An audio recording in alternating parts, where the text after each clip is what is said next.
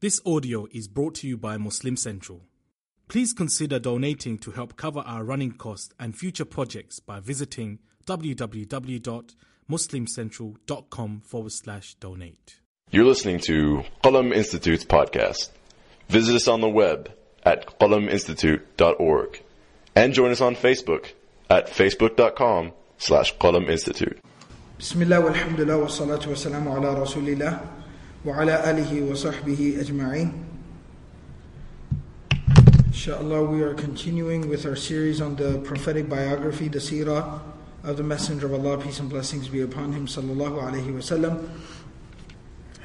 Um, last week, when we left off by talking about the religious condition of the Arabs, and we specifically talked about um, the Hunafa. we talked about the very, very few but scattered individuals who were present even in pre Islamic Arabia who held on. They were the last little glimmering um, hope of Tawheed within uh, pre-Islamic Arabia, and we talked about the, a few of them specifically, and kind of uh, also highlighted. Well, when they did finally interact with the Messenger of Allah alaihi wasallam, uh, what exactly happened. Some of them found the answer that they'd been looking for. It was exactly what they'd been searching for, and some of them had developed a form of arrogance which prevented them from accepting the message of Allah, the, the message that the Prophet ﷺ was presenting, was bringing from Allah subhanahu wa ta'ala himself. From here on out, we're primarily, for the next maybe at the most two sessions, we're going to be talking about the immediate family of the Prophet ﷺ. We, last session, at the end of the last session, we talked about the lineage of the Prophet ﷺ and where exactly he comes from in terms of his family lineage. And I read to you the entire lineage of Rasulullah ﷺ at the same time. And I said, I mentioned that now we'll be focusing in on specifically getting to know more intimately, knowing more details, becoming more familiar with the immediate family members. So for instance, the grandfather, the uncles, especially the uncles who played a major role in his life, and of course the parents of the Prophet of Allah sallallahu alaihi wasallam. Any other family members that need to be spoken about will obviously be talked about as they come up within the uh, chronicling of the life of the Prophet sallallahu alaihi wasallam, such as his children or his spouses and, um, you know, his uh, milk mother, uh, his wet nurse, etc. We'll talk about those individuals when they come up in the seerah, but we're talking about those individuals that need to be spoken about before the Prophet ﷺ, which are which is obviously his grandfather, his uncles, and his parents. So the first individual we'll talk about is his grandfather, Abdul Muttalib. But even in talking about his grandfather, what, what, what, I'm going to do for this week's session is not talk about him so much as an individual. When was he born? How he grew up? What was his name? How long he lived? We'll talk about some of that maybe towards the end of the session or primarily next session, inshallah, next week. What I'm going to talk about today are two major incidents. The, the, the, the legend, if you will, of Abdul Muttalib the legend of Abdul Muttalib was solidified, was formed through, through, two major events. It was established and uh, uh, um, solidified through two major events which occurred during his lifetime. And he was very instrumental, he was very key, he was very important in these two major incidents that occurred, and this was pretty much what his lasting legacy was. The first incident, incident, the first situation that occurred during the life of uh, Abdul Muttalib was actually something um, which might not seem like a major incident, but it, it, it played a very pivotal role uh, in the history of Mecca, especially in terms of the culture of Mecca and even Islamically. It, you can almost look upon it as a foretelling, as a coming sign, as a prologue to the birth of the Prophet ﷺ. And that was the revival, tajdeedu hafri zamzam. So basically the, the re-digging up of the well of Zamzam. So very briefly, there's a lot of detailed discussion, but a lot of it is not very well substantiated, it's not very authentic. But we don't, we do know this much for a fact. That after, of course, the, the, the, the qissa, the, the story of Ismail alayhi salam being a baby, and his wife, uh, uh excuse me, the wife of Ibrahim, his mother Hajar alayhi, salam, radiallahu anha, where when they've been left there in the valley, biwadin ghayri in a valley where no vegetation grows, and Ismail Ismail as a baby is extremely thirsty and hungry and needing something, and he's crying, and the mother Hajar is running back and forth between the mountains of Safa and Marwa, the act of sa'i, which has been immortalized through the sunnah and through the practice of Hajj and uh, Umrah. So she's running back and forth, and Ismail as a child, as a baby, is sitting there crying, and when he's crying and he's uh, literally kind of hitting his feet against the ground, Allah subhanahu wa ta'ala allows uh, a spring to gush forth from the earth right where Ismail sits, and that was the well of Zamzam. Alright, so we know that story. What happened, and, and that well of Zamzam, in fact, and this is something very interesting. You know, sometimes there are certain incidents which are very spiritual, which have great sig- religious and spiritual significance.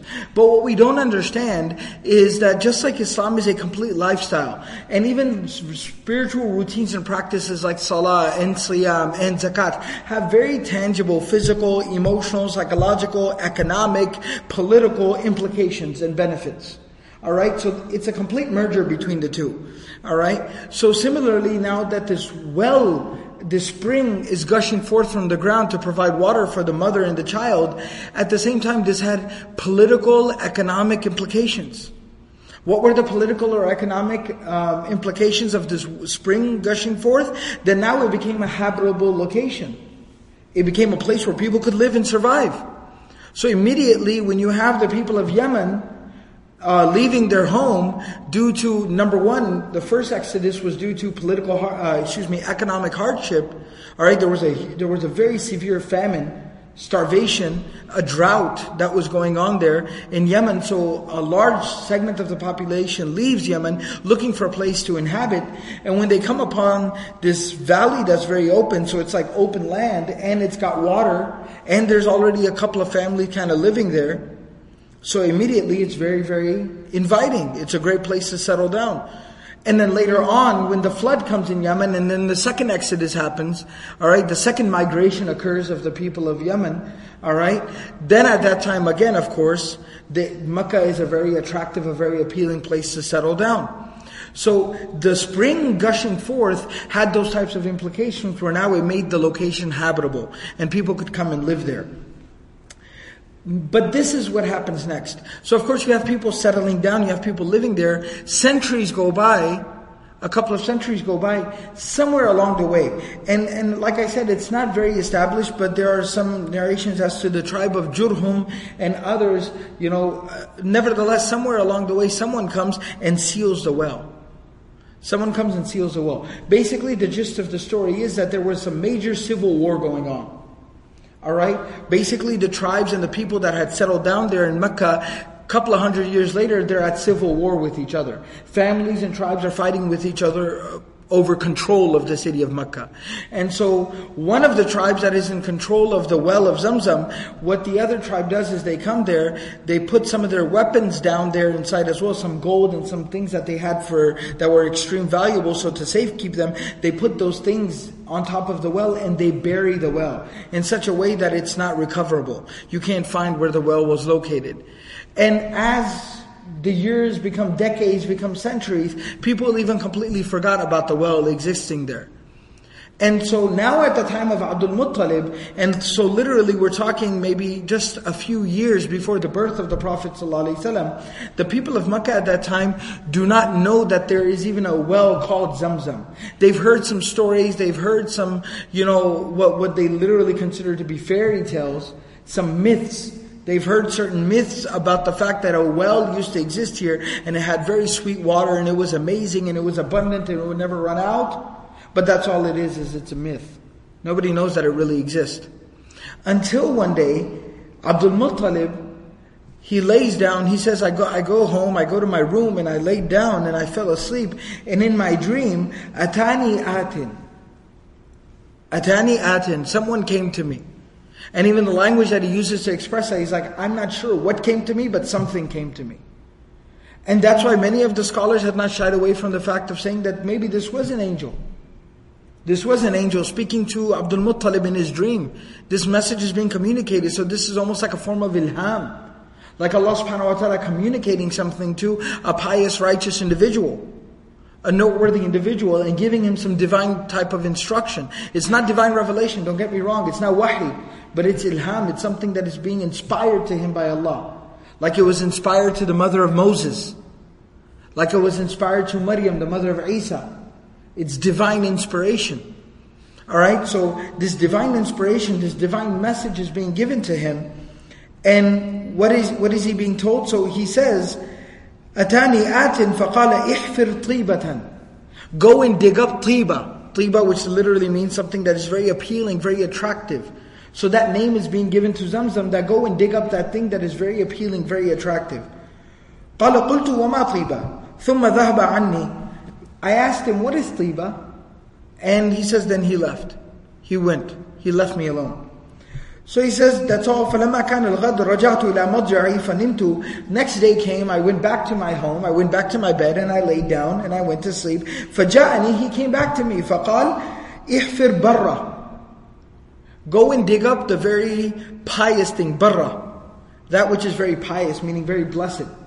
So go dig up the blessed well, the blessed thing.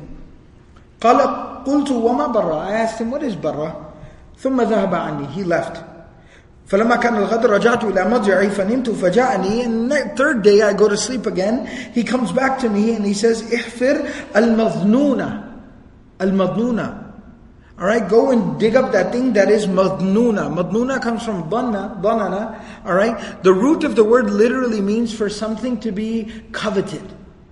Something that is coveted. Meaning, if somebody has it, they hide it, they hold it back, they don't share it with other people. Something that is very coveted. So go and dig up that thing which is coveted, which is very valuable. So he says again, I asked him, Mal what is this thing that is coveted?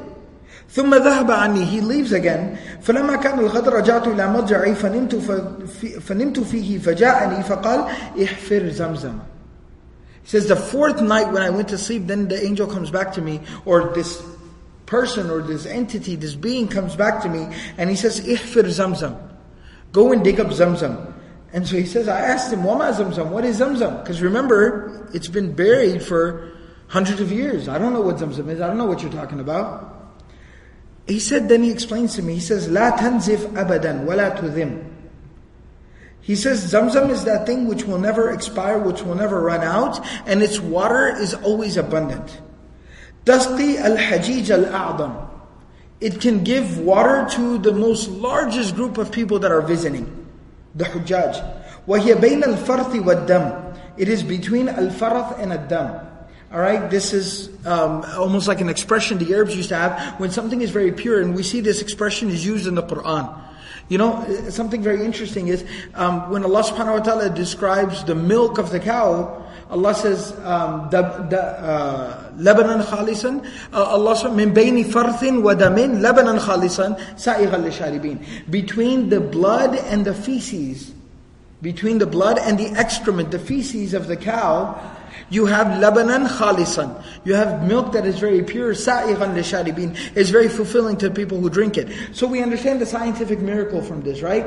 Sci- doctors and scientists um, and experts of that field have told us that there is a scientific miracle that is to be observed here. This is the Quran, you know, in its miraculous nature, pointing to some uh, phenomena within biology. All right, that that's how the milk exists within the within the animal of the cow. That it's between the blood and the the feces, the excrement. At the same time, something that also needs to be highlighted is, but the Quran saying something like that would have been completely off the wall. You know, 1400 years ago when people were not familiar with this scientific fact, it would have been completely off the wall. Like, it would have almost sounded like somebody had lost their mind, like they didn't know what they were talking about. And the thing about Quranic language is, yes, it's miraculous. Yes, it is telling, foretelling of a scientific fact and a miracle. Miraculously, it's foretelling of a scientific fact a thousand years before people would discover this and know this. But at the same time, the Quran is not the talk of insane people. Ma anta bi ni'mati rabbika. That's the one of the very first things Allah told the Prophet ﷺ is when this Quran is revealed upon you, understand and realize and take note of the fact it's not making you crazy. Meaning it's not going to make you sound like a crazy person. All right? So the, the, the real miracle of the Quran is that the fact that it's a miracle upon a miracle, that it does foretell of a scientific fact, but it does so in a way that is still comprehend, comprehensible, it is still comprehended by the people of that time. And the way it does that is it draws on, it uses figures of speech that are already present within the language. See, that's the real miracle. That it's using a figure of speech that is already comprehensible, it's understood at that time, but within that figure of speech, it's using that specific figure of speech. Why? Because it has embedded inside of it a scientific miracle. And that's the, the compound miraculous nature. So it's not just a miracle, it's compound, it's a compound miracle. You know, finance people, they talk about interest versus compound interest. Right? So this is a compound miracle, is what it is. All right. So th- this he's narrating. He says, "Wahiyya bayn al-farti wa-dam." It's between the excrement or the feces and the and the blood, because this is an expression used in classical Arabic to say something is very very pure. Something is very pure. So again, that angel that is visiting Abdul Muttalib is saying, لا تنزفوا أبدا ولا تذم وتسقي الحجيج الأعظم وهي بين الفرث والدم عند نقرة الغراب الأعصم عند قرية النمل. So then he says that you will find it, look for it, where you will see ant hills where you will find ant hills. So go look for ant hills, and where you find these ant hills, you'll find that a lot of crows are are over there, and they'll be pecking their beaks into the ground. So now, after he tells him that, okay, it's water that will never run out, it could feed the largest group of hujjaj, people visiting. Number three, it's extremely pure, it's great, it's beautiful, it's amazing, it's like milk in its purity. Alright? And, and also in its nourishment. But at the same time, now where are the physical signs of where you'll find it? Go look for anthills. And wherever you see anthills, look if there are crows sitting around pecking their beaks into the ground. Then that's a sign that it's right there. Alright, so what basically happens now is Abdul Muttalib goes, he takes one of his sons, Al Harith, alright, and he finds this place. So he's able to find ant hills, and he finds crows pecking their beaks there, and he says that must be the place. So he starts digging. Tells his son, come on, start digging. And they start digging, and literally they start to unearth certain things. Some of the first things they come across is they come across swords made out of gold. Big old swords made out of pure gold, completely made out of gold and silver, and with jewels on them. He starts to, they keep digging and they start unearthing, again, bricks and bricks of gold, and gold coins and silver coins. A lot of wealth, a lot of money. And then they keep digging and then finally realize that that's it, they're knocking on top of what is a well. Now, while this is going on, they obviously start to attract the attention of people around them. And the narrations actually say Abdul Muttalib and his son start to scream takbir. They started to scream takbir. Kabbara Abdul Muttalib. He started to scream takbir. Allahu Akbar, Allahu Akbar. And so now people start to congregate and realize something's going on. And they see that this is it. This is that buried treasure we've always heard about. That, that, that myth of the well is here. And so now a bunch of the other leaders of the of the tribes they run up and they say that this is the well innaha bi'ru abina Ismail. This is the well of our forefather, our great great great great great great grandfather Ismail. This is his well. This is that legend we've always heard about. وَإِنَّ لَنَا فِيهَا حَقًّا Said, but hold up there. Abdul Muttalib, you need to slow your roll. Hold up there. If this is the well of our forefather Ismail, then all of us have a right. You don't get to dig this well up. You don't get to do this. We're all going to get together and do it. All of us have a right here. Because now all of a sudden it turns into a thing of pride, a source of pride. It's an ego thing. Who dug up the well? Who found the well? Who dug up the treasure? Who unearthed this great legend? So now everybody wants their hand in it, wants their, wants their piece of the pie. So Abdul Muttalib says, no, no, everybody back up. He says, ma ana bifa'il. He said, no, no, no. It's not that easy. I'm not going to give in that easy. He says that this was informed to me directly. I was, in, I was, I was shown where this well was. I was inspired. I was shown in my dream. So this was inspired to me directly. This is my responsibility, and I'm going to take care of this. And I'm not backing down from this. Abdul Muttalib was a very wise man, as, as we'll learn later on. Um, he's, he's a very generous man, he's a very kind man, he was a great leader. But at the same time, he's holding firm to his ground on this issue, and he said, No, no, I was divinely inspired where this was, and I'm the one who's going to dig it up, and this is my task. This has been given to me. It's not that easy. I'm not backing off of this. They continue to fight and argue Finally, they come to the terms, they say, okay, fine, there's a very, very old wise man. Some of the narrations say he was actually a kahin, he was a soothsayer. Nevertheless, regardless, there's this one person over there, and he's the one who will decide, he, he's going to mediate between us. He's going to make the decision as to what we do. Abdul Muttalib says, fine, whatever, whatever works for you. Alright? So they set out to go to this person who lives very far away. They're traveling now. SubhanAllah, some of the narrations actually talk about now that they set out on this journey, what ends up happening on this journey is that he lives very, very far away, and along the way they start to become very thirsty, and they can't find any water. They run out of all their supplies that they had taken with them, and the, they're now in the middle of the desert. They're in the middle of nowhere. There's no one around them. There's no water around them. There's no people. They don't see any travelers, any caravans, and they're continuing to go. And all of a sudden, people start to pass out and fall down, and people are starting to fall ill. And now they're in a crisis situation. Alright, so now people are literally dying of thirst. So what do they do? They start to say that, alright, everybody, let's not leave this burden on some other people. Alright, they don't see any help in sight, they don't see any water in sight.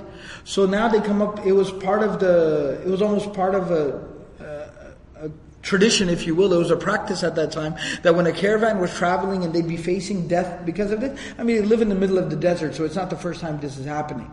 All right, it's like running out of, like getting a flat tire on the freeway. It's not the first time it happened. All right, so as shocking as it seems, this was a very common predicament. Because you're traveling out in the middle of the desert, there's a good chance that you're going to run out of supplies and die from thirst or starvation. It was a very common thing that would happen. So the thing that you were supposed to do at that time is that what the caravans people would do as they started to get weak and they realized that they would not be able to go on or they didn't have too much longer, they would dig their own grave.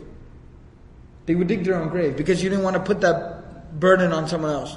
So they would dig their own grave and then they would basically, when they would lose all their energy or they would start to pass out, they would go and lay down inside of that grave themselves. Because they also didn't want to die and have their body left behind and then the animals like pick at them and eat them. So what they would do is they would dig their own grave, they'd lay down inside of their own grave and wait for death to come to them. This was a practice that they would do if they got stuck in a situation like this. So now everybody starts digging their own grave and they, the narration actually mentions they started to lay down inside of their graves. And now some of them are starting to pass out, some of them are fading in and out of consciousness. What ends up happening is Abdul Muttalib passes out for a little while. He wakes up and he tells them, everybody get up, get up, get up. We can't give up that easy. I just have this gut feeling that we're, we're very close. Water's not too far away. We'll find some water. So now he rallies everybody up together. He motivates them. They all get up out of these graves that they dug for themselves and they start moving forward at whatever pace they can, as difficult as it is, they move forward. Abdul Muttalib goes forward until he finally reaches a place and he stops his animal there. And he kind of kicks his animal, and his animal raises up its front legs and hits its feet on the ground. And literally, a spring shoots up out of the ground right there and then. And so they start digging at it. They start digging there. And they unearth this amazing well. And it saves all of their lives. All right. Now, obviously, these people, when this happens, all right, they were going there because they had a fight with Abdul Muttalib and he just ends up saving their lives. So they end up telling him, they say, no, no, no. The one that showed you, all right, the words of the narration go that the one that showed you where this well was must have been the one that showed you where that well was, the well of Zamzam. All right, the one that showed you where this water is must have been the one who showed you where the ma of Zamzam, the water of Zamzam was. All right. Therefore, we have no argument. We got no beef. No questions asked. You dig up the well. You're the custodian of the well. You're responsible for the well. We're sorry we ever argued with you. We're sorry we ever doubted you. And they go back to Mecca, and Abdul Muttalib, along with his sons, um, he digs up the well and you know solidifies the well, and that's basically how the well of Zamzam was established. Now,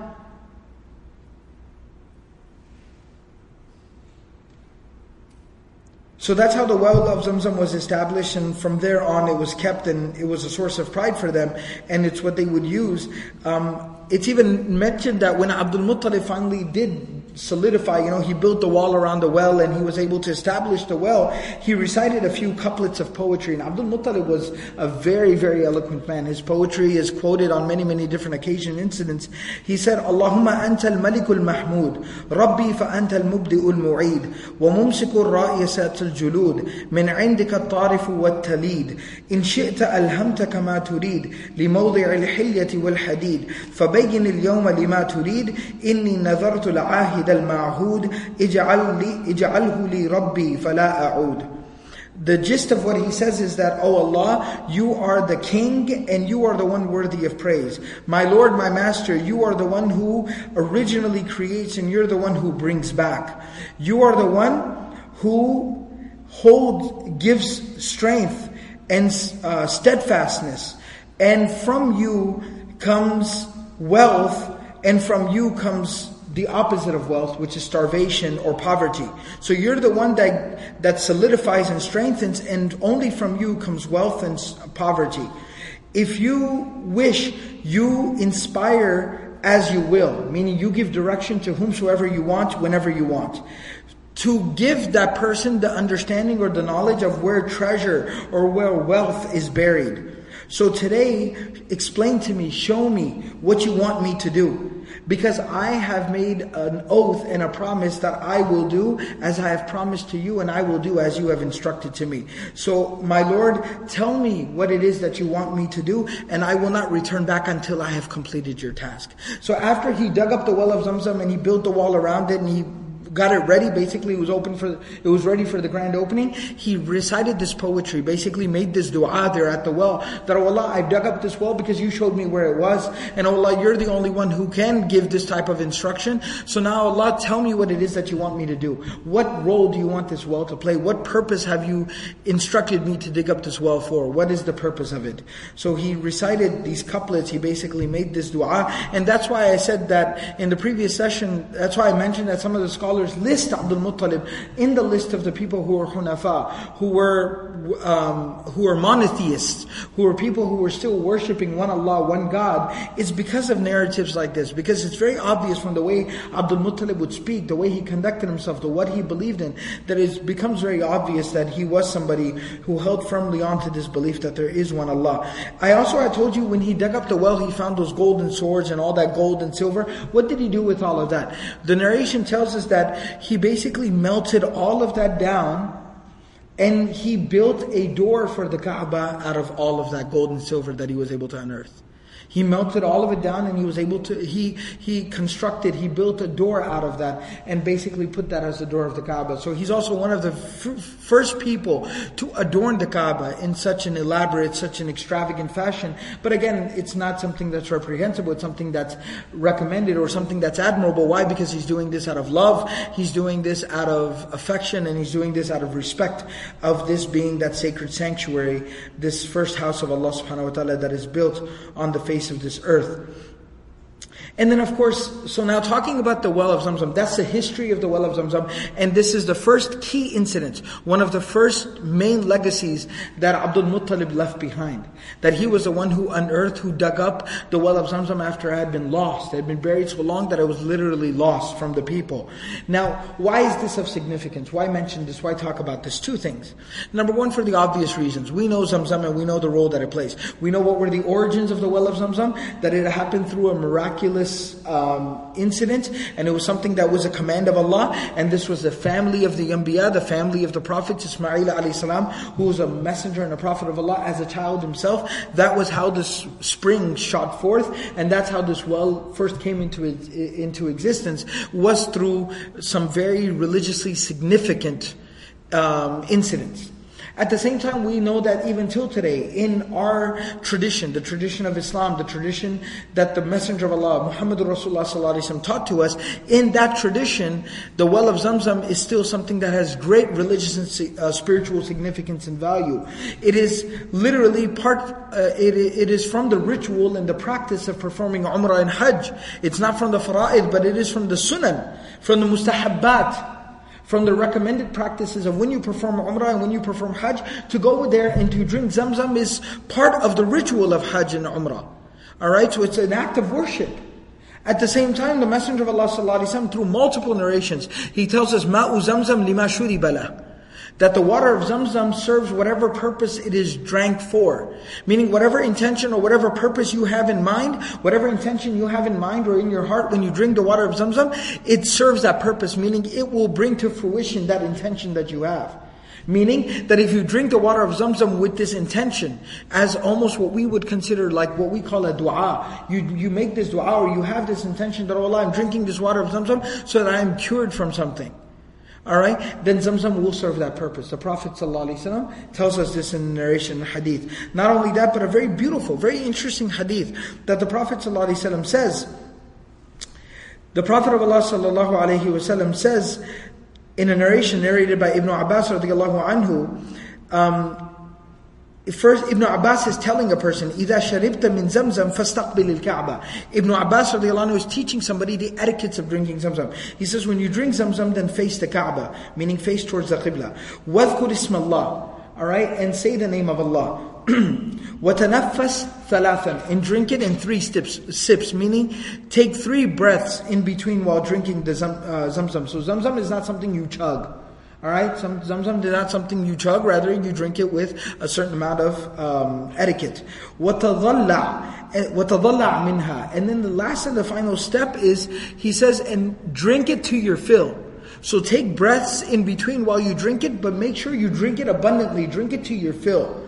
فَإِذَا فَرَغْتَ فَحْمَدِ اللَّهِ And when you're done, then thank Allah. Say Alhamdulillah. So Ibn Abbas is teaching somebody this etiquette of drinking zamzam. And then at the end of it, he says, فَإِنَّ رَسُولَ اللَّهِ صَلَّى اللَّهُ عَلَيْهِ وَسَلَّمَ قَالَ Why? Because the Messenger of Allah صلى الله عليه وسلم has said, إِنَّ آيَةَ مَا بَيْنَنَا وَبَيْنَ الْمُنَافِقِينَ لَا يَتَضَلَّعُونَ مِمَّا زَمْزَمَ He says, because one of the signs one of the distinct signs of the difference between us and the munafiqun, the hypocrites, is that they do not drink the water of Zamzam to their fill. So something very interesting. That's really deep what the Prophet ﷺ is saying. He's saying that a sign, a clear distinction between us meaning the believers, and the munafiqun, the hypocrites, and realize if you ever do go to the haram and you see somebody sipping zamzam, alright, don't be like, oh, I know who you is, right? That does not, that's not what that means. Like, ah, gotcha, right? So that's not what that means. But what it means is, on a spiritual level, it's for self-reflection. That if somebody is a true believer, if somebody is a true believer, it's basically telling you what is the difference between belief and hypocrisy, that one of the key differences be- between belief and hypocrisy is skepticism. Conviction versus skepticism. So replace the word iman and nifaq with conviction and skepticism. Iman is conviction. Belief is conviction. A believer is somebody who's convinced. So when the Messenger of Allah says that the water of Zamzam benefits you, the water of Zamzam benefits you. It will get, it will fulfill whatever intention you have. then the believer is convinced of this. He knows this. He knows that if I drink the water of Zamzam, and I have certain needs, I will drink it with those needs in mind and I will pray to Allah for those needs. Allah will fulfill my needs. So what's a believer going to do? He's going to drink Zamzam till he's blue in the face. Right? So if a believer, if somebody truly believes, and the Prophet of Allah is saying, hey, you want your prayers answered? This is what you got to do. What's a believer to do? He's to get on that. He's to get serious about it. He's to exhaust that opportunity. When someone believes that my dua is being accepted at the time of iftar, then while everybody else is doing the countdown, three, two, one, when everyone's doing the countdown, what is a believer doing? He forgets the fact. He doesn't even realize that the fast has been opened. Why? Because he's busy making dua. Because I need these prayers answered. That's what a believer is like.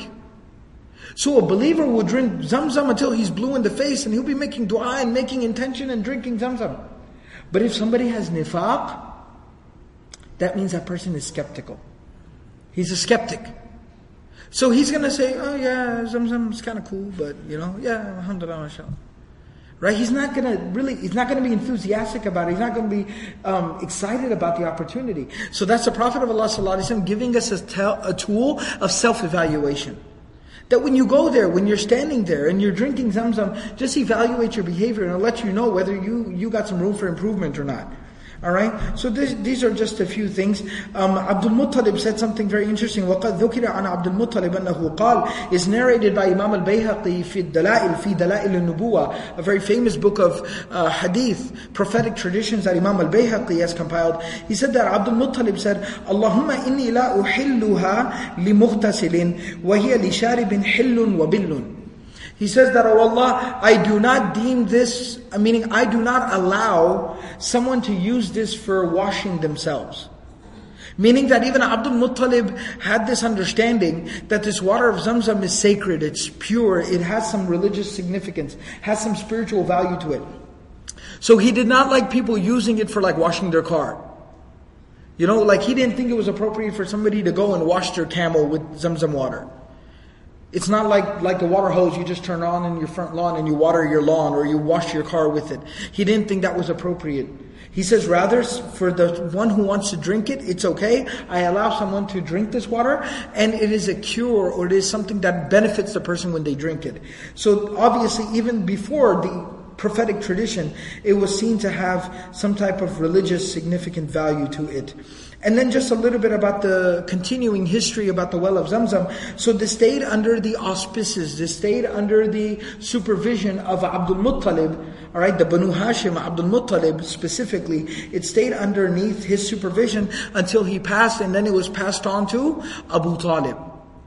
His son, Abdul Muttalib's son, the uncle of the Prophet Abu Talib, became the caretaker, became the supervisor of the well of Zamzam. And here's something really remarkable. You know when you always hear about the people of Quraysh, the people of Makkah were the were used to give saqiyul hujjaj. They used to give water to the people who would visit for the pilgrimage, and you think like, oh, okay, that's kind of nice. Like when people would come to do Hajj, they would just kind of like, you know, serve them water. Or sometimes, you know, even a, sometimes we see leaders in our times do those types of things where it's, you know, when you have a groundbreaking and the mayor shows up and just kind of takes a shovel and just kind of poses with it and just takes like one shovel and hands it to his assistant and then walks off, right? We're done with the press release, right? So you get that kind of image in your head like, okay, the leaders of the Quraysh would serve water to the Hujjaj. They would probably show up for the first ceremonial cup like, here you go. And then call the slaves, come on, get this done. Wait, wait, I'm not going to serve water to people, right? No, no, no. This was something that was, they took very seriously. They took it seriously. They would literally physically do themselves. And not just that, it wasn't just a physical endeavor, a physical investment of time or energy, it was also a financial investment. So serving water to the Hujjaj meant that they would have to set up tents, they would have to arrange for cups, they would have to arrange for workers if that's what was needed. And they had to like make arrangements for serving water. They would have to buy, they would have to pay for the containers that the Hujjaj could fill up water and take the water in as well. So it was a huge physical, inve- uh, financial investment for the one who wanted to do it too. So the first year that Abu Talib in, inherited the leadership or the supervision of the well of Zamzam, he, he literally went bankrupt. He went bankrupt. Abu, uh, one thing about Abu Talib that we're going to learn later on is Abu Talib was an amazing man and he was a leader of his people, he wasn't a wealthy man. And that was, number one, you know, obviously that just was not his lot. He just wasn't destined to be a wealthy man. But personality wise too, he had certain things in his personality where it just, he was very averse to even you know, making a lot of money. It just wasn't a part of his personality. It wasn't who he was. And so he wasn't a wealthy man at all. In fact, he was somewhat, um, you know, he used to struggle financially, in fact.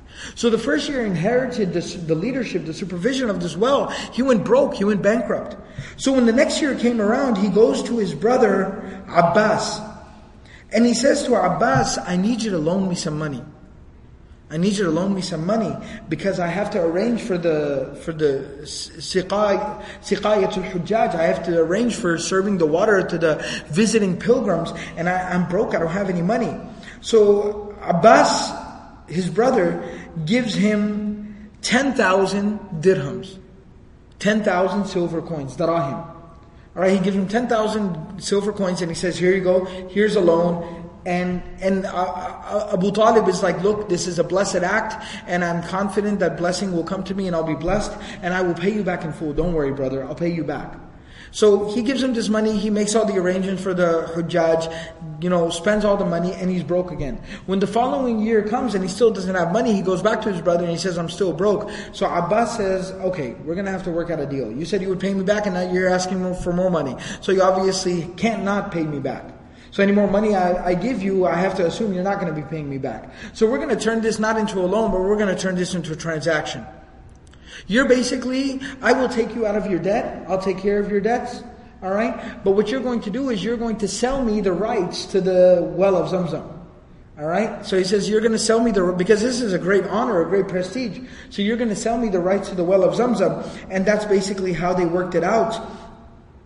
And eventually it's mentioned that this passed on to Abbas and he passed it on to his son so Abbas radiallahu of course we know, accepted Islam and lived even beyond the Prophet. When Abbas radiallahu finally did pass away, this was then passed on to his son Abdullah, Abdullah bin Abbas radiallahu anhuma. He was given that, that position of the leadership, the supervision of the well of Zamzam. This later on passed to Ali, the son of Abdullah bin Abbas. So Abdullah bin Abbas named one of his sons Ali. That then passed on to his son uh, Dawood bin Ali, which then passed on to his son Sulaiman bin Ali, which eventually passed on to his son Isa bin Ali, and that eventually was then inherited by his brother who was Al-Mansur. Alright, the Khalifa, the king who came later on, Al-Mansur, Khalifatul Mansur, alright, it passed on to eventually to him, and from there, um, it passed on between the leadership, so much so. So it wasn't so much a thing that went on in the family, it was then passed on amongst the Umayyad dynasty, the Umayyad kings, they would pass this type of disposition on amongst themselves. So that's a real brief recount in a history of the well of Zamzam. So that's the first significant event I wanted to talk about that occurs that is part of the legacy of Abdul Muttalib. The next thing I wanted to talk about is the very obvious histor- great historical incident, and that is the invasion of the army of the elephants. Alright, Amul Fil, the year of the elephant. All right? This is a very, very important incident. All right? I'm going to go ahead and tell you something that probably should be mentioned at the end of the narrating of this incident and this story, but I'll tell you here on the front end, and that is the Prophet of Allah sallallahu alaihi wasallam was born in the same year as the invasion by the army of the elephants. All right? He was born in that same year. In fact, the most substantial of historical accounts say that the Prophet of Allah was literally born two months. He was born two months, 55 days, 57 days to 60 days. Somewhere, there are all these different narrations. He was born two months after the invasion by this army. So he was born immediately after this incident occurred. Uh, I was telling you one thing about the well of Zamzam. I don't want to forget that. I told you, number one, why is it significant? Because of the religious significance of the well. The second thing is the scholars actually extra- extrapolate, they extract one very profound understanding from this unearthing of the well of Zamzam a few years before the birth of the Prophet ﷺ by none other than the grandfather of the Prophet ﷺ. And that was, this was one of the foretelling signs of the coming of the Prophet ﷺ. That just like this great blessing, and by the way, the well of Zamzam how did it first come into existence? Through the family of Ibrahim alayhi salam. So this is one of those things that is from the legacy of Ibrahim alayhi salam, correct or not? The family of Ibrahim, it's from the legacy of Ibrahim, the well of Zamzam. Alright? And so, as a sign of the unearthing, the, the, the revival of the true and real legacy of Ibrahim alayhi which was the worship of one Allah alone. Tawheed, which is the true actual legacy of Ibrahim a.s., which is Tawheed, as a sign that the revival of the true legacy of Ibrahim, the actual legacy of Ibrahim, Tawheed, that Tawheed is about to be revived. Allah subhanahu wa ta'ala arranged for one of the very, one of the smaller, one of the minor legacies of Ibrahim a.s., and that was the well of Zamzam for that to be unearthed. By none other than the grandfather of the Prophet who was the man who not only took care of, but the man who named Muhammad ﷺ. So there's a very direct correlation here. Right? So this is almost like the, the foretelling of the signs of the birth of the Prophet that this, the Prophet of the last times is about to be born. He's about to um, be present on the face of this earth. Alright, so that was one thing I wanted to mention before I went forward. So now talking about the invasion by the army of the elephants. The first thing that you have to understand is that we talked about this a few sessions ago, that was the political landscape at the time of the birth of the Prophet ﷺ. We talked about this. And one of the things I mentioned was Yemen was a place that had a great amount of turbulence. Yemen was a place that was originally idol worshipping. It was idolatrous originally. Alright? Then what happened was that the, it became very heavily Christian influenced. Because they were neighbors with Eastern Africa, Abyssinia, the Christianity had a huge impact there. And basically the people became Christian. What happened in between there was that there was a Jewish overtaking of Yemen, of that, that place and those people. And many of the historians have the opinion that the Ashabul Ukhdud, that incident that is mentioned in Surah Al-Buruj, where people were persecuted, and we don't know, we do know whether that, what happened there is what the Quran is referencing or not, that's a secondary point. We do know for a fact that when the, when, when, um, the, when there was a Jewish overtaking of, of the area of Yemen, the kingdom of Yemen, the, the majority Christian people were persecuted during that time.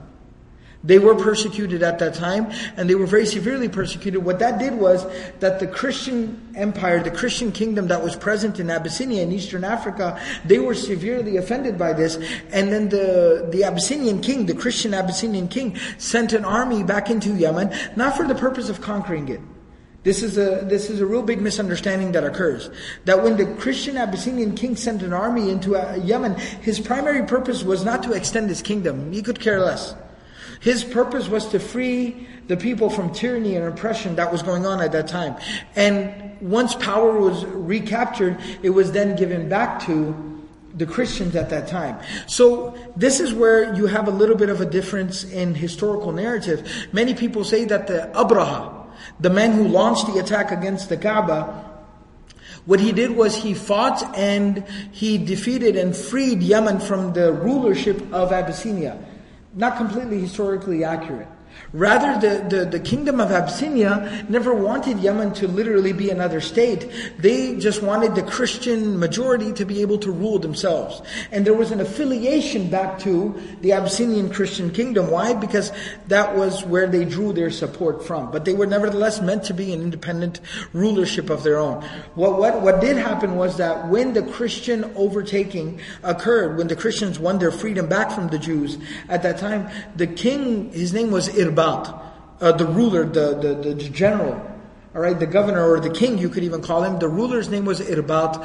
Abraha was a, a, was a general in his army who was not satisfied with the way Irbat was ruling things because Irbat was mainly somebody who was first and foremost a Christian and he was a, a ruler secondly. What I mean by that is that he wasn't really a powerful ruler. He had no, he didn't have a lot of, he didn't have a great understanding of economics and political, um, you know, advancement and political stabilization. He wasn't a ruler. He was not a governor. He had no expertise in the area. But he was a deeply spiritually profound, like deeply uh, spiritual Christian. He was a very, very devout Christian. And that's why he was kind of put into that position to rule over the people, was because his whole uh, uprising was seen as a spiritual, religious uprising. Abraha, who was a strategist, a political, military strategist, he was not satisfied with the way Irbat was running things. So what he did was he led a coup against Irbat. He actually ended up killing this king Irbat, and he overtook uh, the, the, the rulership. Now, Abraha said, we have to regain our glory. We have to go back to the old days of the glory. Because remember, I talked about there was financial hardship, there was a drought, there was a famine for a very long time, and then the flood had come and it had led that, it had left that entire region ravaged completely. All right, and anyone who was ever, everyone who was anyone had gone to Hijaz, who had gone to Mecca, and even Yathrib and these other places. Aus and Khazraj were Yemeni originally. All right, so they had gone there and they had settled there, and business was flourishing.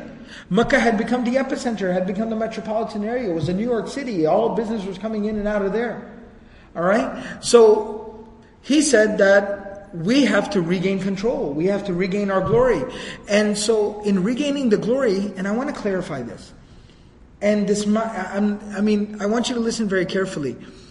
Abraha wasn't a good man by any by any you know by any means at all. You know, he king, he killed his own ruler and overtook control. And a couple of more things I'll tell you, and you obviously know the man who attacked the Kaaba couldn't be that great of a guy anyways, right? It wasn't somebody you'd want to hang out with anyways.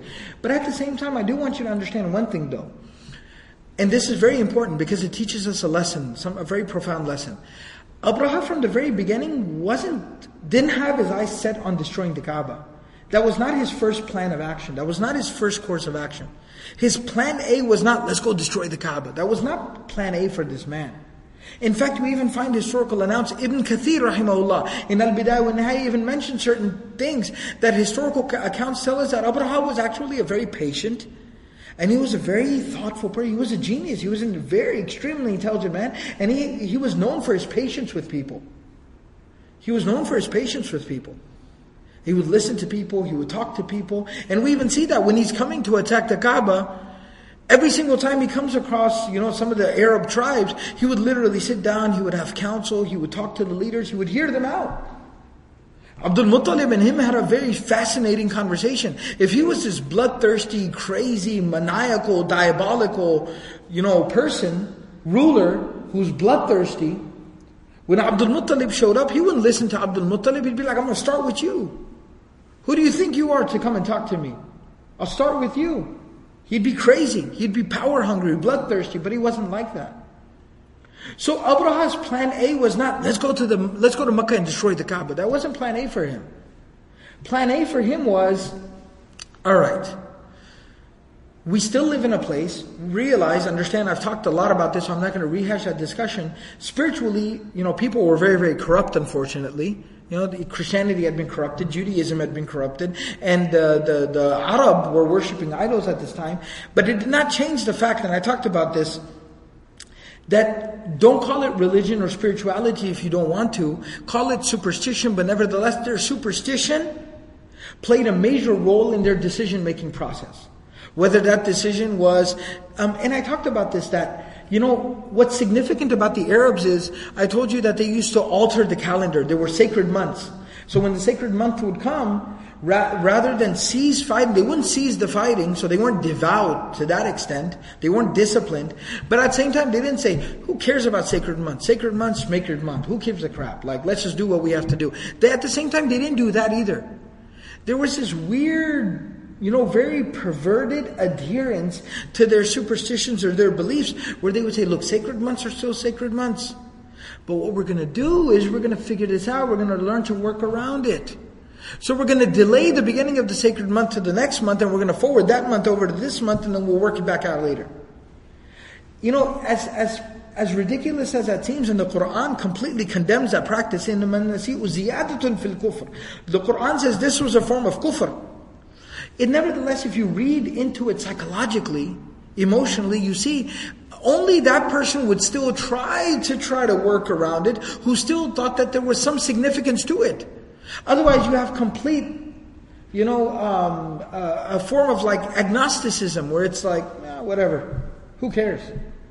There wasn't complete apathy, but it was a lack of respect or a lack of seriousness about it. All right? A lack of grounding in tradition. And so similarly, Abraha is a strategist, this is a political military genius. He looks at his people, looks at the people and he realizes, alright, here's the problem.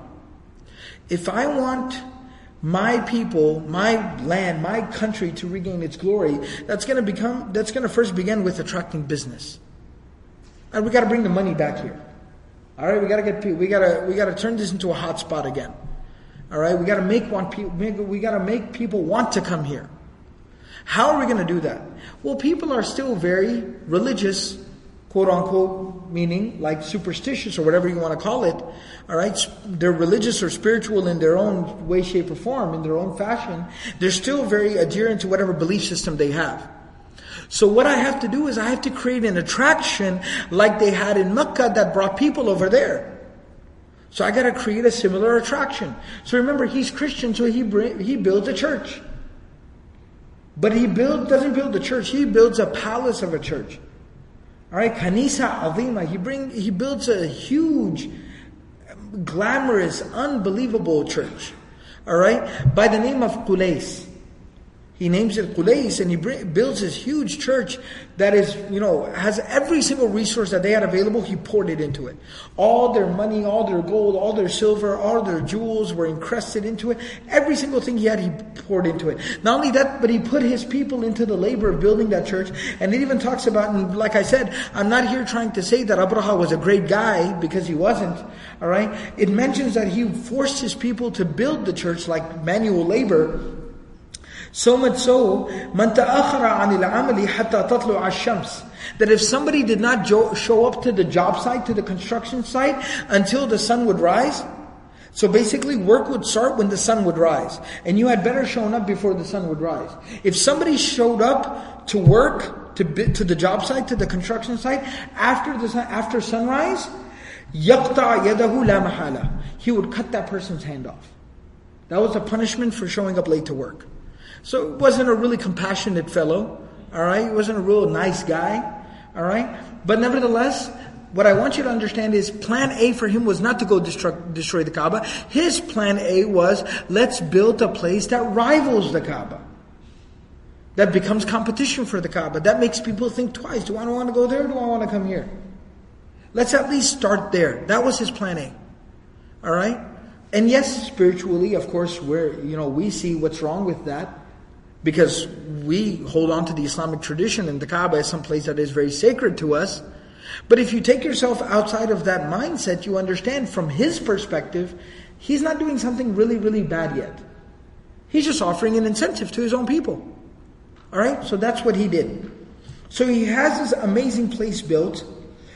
And then after he has this amazing place built, he then sends a message to the king all right, that is in Abyssinia, the Christian Abyssinian king, who was Najashi at the time, all right, he sent, who later on accepted Islam, he, he sends a message, sends a letter to him, and says what?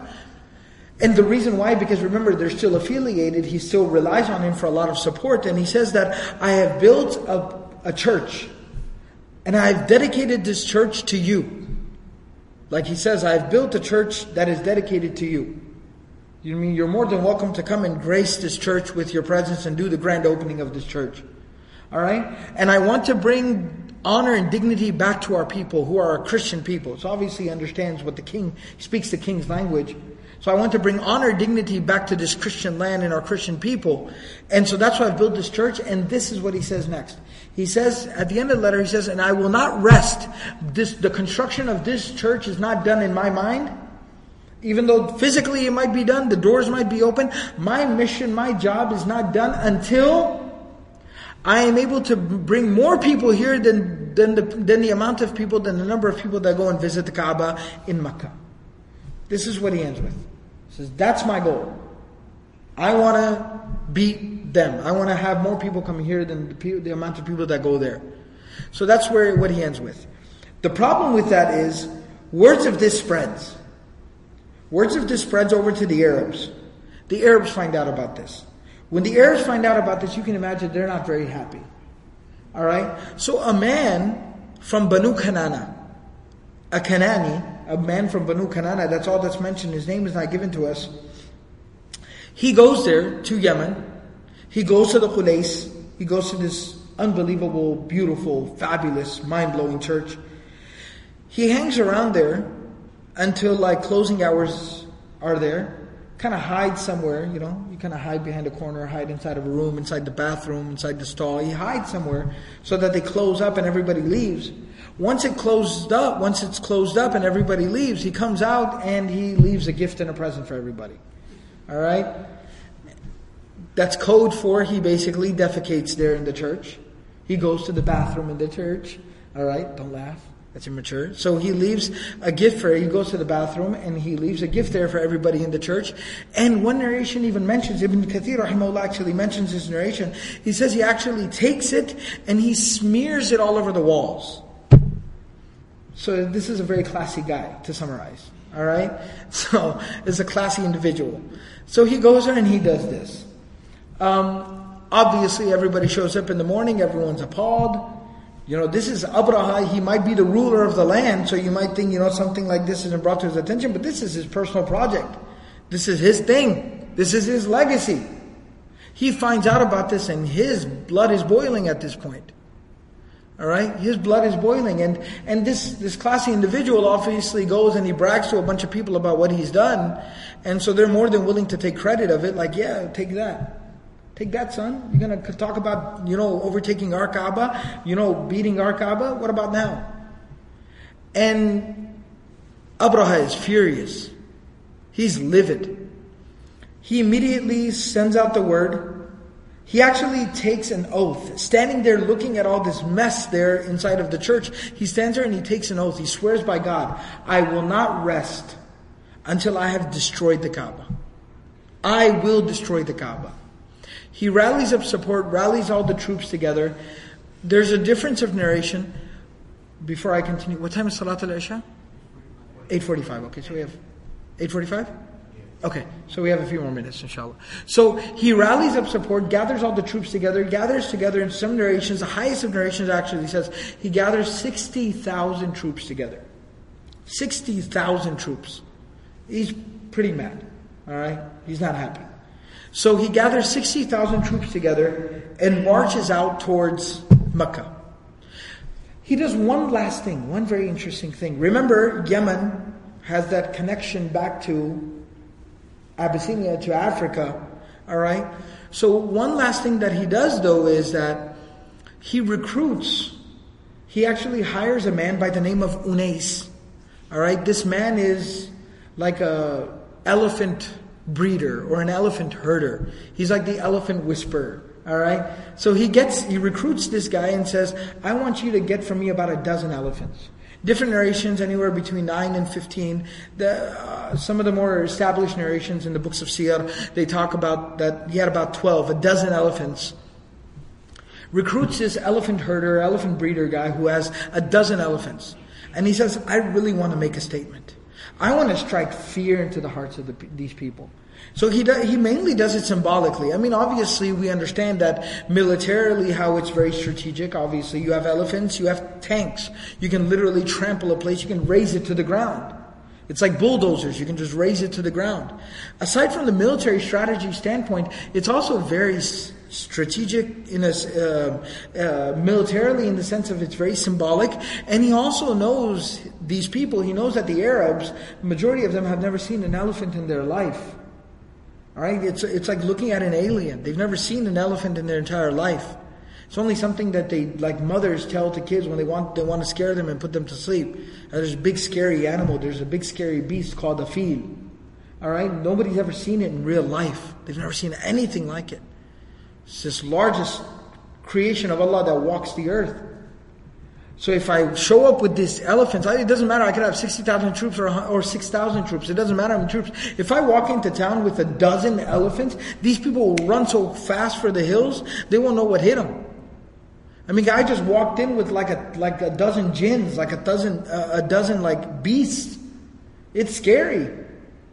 So he, he recruits this elephant breeder guy and tells him to bring his dozen elephants and they set out, they start marching. Now, this is the so the first lesson I wanted to talk about, and I might go ahead and stop there because then there's a very interesting um, second part of the story. We all know that the main part of the story is when you know, of course, the birds come and and the army is obliterated. We'll get there, but there's something actually before that which is historically it's very you know from the Quranic narrative that part of the story is the main part of the story. All right, arsala alayhim tayran ababil. Right? That's the main part of the story from the Quranic perspective. But when you look at it from a historical perspective, the part right before that, from the seerah perspective, the part before that is the key part. You know, some of the some of the advances or some of the obstacles along the way that Abraha's army faced, and eventually the conversation between Abdul Muttalib and Abraha is the key part of the story from a seerah perspective. And so we'll talk about that inshallah when we get there. But and, and because I want to be able to talk about that, discuss that thoroughly, we'll go ahead and stop here, and I'll end on this one point. You know, Abraha is this guy. He's obviously he's, he's a powerful man. He's a very driven and motivated individual. And he kind of has his back up against the wall. All right, he's he's presented himself to be this revolutionary leader. He's overthrown the previous leader. All right, and he's taken control of the power and made a lot of promises to his people. All right, so his backup is against the wall, but he's a very smart, very intelligent, very confident guy, and he's made a lot of big promises. So he's very motivated, very driven to live up to his word. And he's also inspired, he's confident. He's like, I can get this done, I gotta get this done. All right? Now, so he sets out to accomplish what he wants to do and he builds his church and he's like, you know, we got to start attracting a little bit of traffic this way and start bringing people through here. So, so he builds this church. Now, what ends up happening is that, and, and notice this, the legacy of Abraha, how we know Abraha, how he's been immortalized, is that he was the poor, foolish individual who decided to launch an attack against Baytullah, against Kaaba. That's how he's forever been preserved in history as that guy. That guy who was dumb enough to try that. All right? But I want you to understand one thing. That's why I highlighted that part of the story. That's not how Abraha started out. He wasn't malicious to begin with. Yeah, he was very competitive. He was very driven. He was very motivated. And from based on this, the the scene that was there at that time, What's wrong with that? Nothing wrong with that. Okay, fine. He builds himself a beautiful church. So what? To each his own. All right? Let the best man win. That's fine. When did he become angry? When did he become malicious? And by the way, we tell that glorious part of the end of the story. We're like, you know, that great miracle occurs. Allah sends these birds with the pebbles and boom, they completely tear this army to shreds. But again, that middle part of the story that I'm going to be telling you next week, is the part of the story where thousands, you know, hundreds, if not thousands of people died. Hundreds, if not thousands of Arabs, died, they died. Because there were, there were some tribes along the way who decided to fight Abraha. And there were some towns along the way who decided to stand against him because Kaaba was sacred to all these Arabs. They stood against him. And he literally ran them over with his elephants. And with his army, 60,000 strong army, he wiped them out. So thousands and thousands of people died. Hundreds of families were wiped out. Towns were razed to the ground. A lot of people died. A lot of lives were lost. A lot of people suffered. Alright? Not to mention the people that were in his own army. Eventually, when that miracle does happen at the end, and Allah sends His army of the birds, of the Ababil, alright? Even thousands of people of His army died. Who at, at the end of the day, we're just sheep. They're very, very cutthroat, oppressive ruler who, if they didn't show up for construction on time, would cut their hand off. He told them, come on, time to suit up. We're going out to battle. Saying no wasn't an option. So those people, many of them were wiped out. How did this man get to this point where he was solely responsible for the deaths of thousands and thousands of people? It took another, it took someone who decided to disrespect his religion. It was someone who was immature, who was foolish, and what, in what he thought was an expression of his devotion or his dedication to his religion, to his beliefs, he decided to go and disrespect somebody else. He decided to go and violate somebody else's sacred place. Right or wrong, that's secondary. That's a secondary point. He decided to go and majorly disrespect somebody else. To disrespect somebody else's belief system. To go and violate. He could have disagreed all he wanted. He could have spoken out against it all he wanted. But he decided to go and do, to, to, he decided to go and vandalize. He defecates and wipes his, you know, um, excrement all over the walls. Behaves like an animal. And that is what drives Abraha mad. And so you do learn a little bit of le- lesson from there. History is full of lessons. So you do learn a little bit of a lesson from there that, you know, disagreeing is another matter. There is a right and a wrong. And disagreeing based on that, it's fine. And stating the truth is an obligation. But at the same time, there is a line that should not be crossed. Allah subhanahu wa ta'ala talks about that line in the Quran. What does Allah say? وَلَا تَسُبُّ اللَّهَ um, uh, Allah subhanahu wa ta'ala says, do not curse, Do not slander, do not curse, and do not disrespect their gods. Why? فَيَسُبُّ اللَّهَ عَدَوًا بِغَيْرِ عِلْمٍ Why? Because then they will curse Allah. Do not disrespect, do not curse, do not say vile things. Asab, sibab. Right? Do not say vile things against their gods, their deities. Why? Because then they will say vile things against Allah. Adawan. Out of animosity. Out of retaliation. They're just retaliating. Adawan. بِغَيْرِ ilmin, Without proper knowledge, without proper understanding of what they're doing. They don't even realize what they're doing. They don't understand the implications of what they're doing. Yes, you were cursing certain things made out of stone or made out of wood. You were cursing idols. They are cursing the Lord of the worlds. Yes, agreed. But they don't understand really what they're doing. And at the end of the day, what is the end conclusion? They're still disrespecting Allah. And that's something we can't tolerate. And that's going to obviously lead to something else that's going to be very, very bad. Because when someone's going to disrespect Allah, disrespect the messenger, disrespect the prophet, disrespect the Quran, what, there's going to be some Muslim somewhere along the way that's not going to be able to maintain his cool. Somebody's going to lash out, and next thing you know, blood is being shed on both sides. So this is even a Quranic injunction, and we see that Quranic injunction being so relevant that even before the birth of the Prophet you have a major, major incident that is narrated to us in the Quran. Yes, it was the divine will of Allah subhanahu wa ta'ala that it would happen. It was the decree of Allah that this would occur. But you can't help but notice, you can't help but learn from the fact that even a man set out to tear down and destroy the Kaaba, disrespect Allah. Why? Because somebody else went and disrespected his religion and his place of worship. So we learn a very, very profound, valuable lesson from that here. And inshallah, like I mentioned, we'll talk about the journey of Abraha with his army on the way to Mecca, on the way to the Kaaba. We'll talk about that next week. And that primarily will focus on that conversation between Abraha and the grandfather of the Prophet ﷺ, Abdul Muttalib, which will bring a lot of amazing things to light. May Allah subhanahu wa ta'ala give us the ability to practice everything was said and heard. سبحان الله وبحمده سبحانك اللهم وبحمدك نشهد ولا إله إلا أنت نستغفرك ونتوب إليك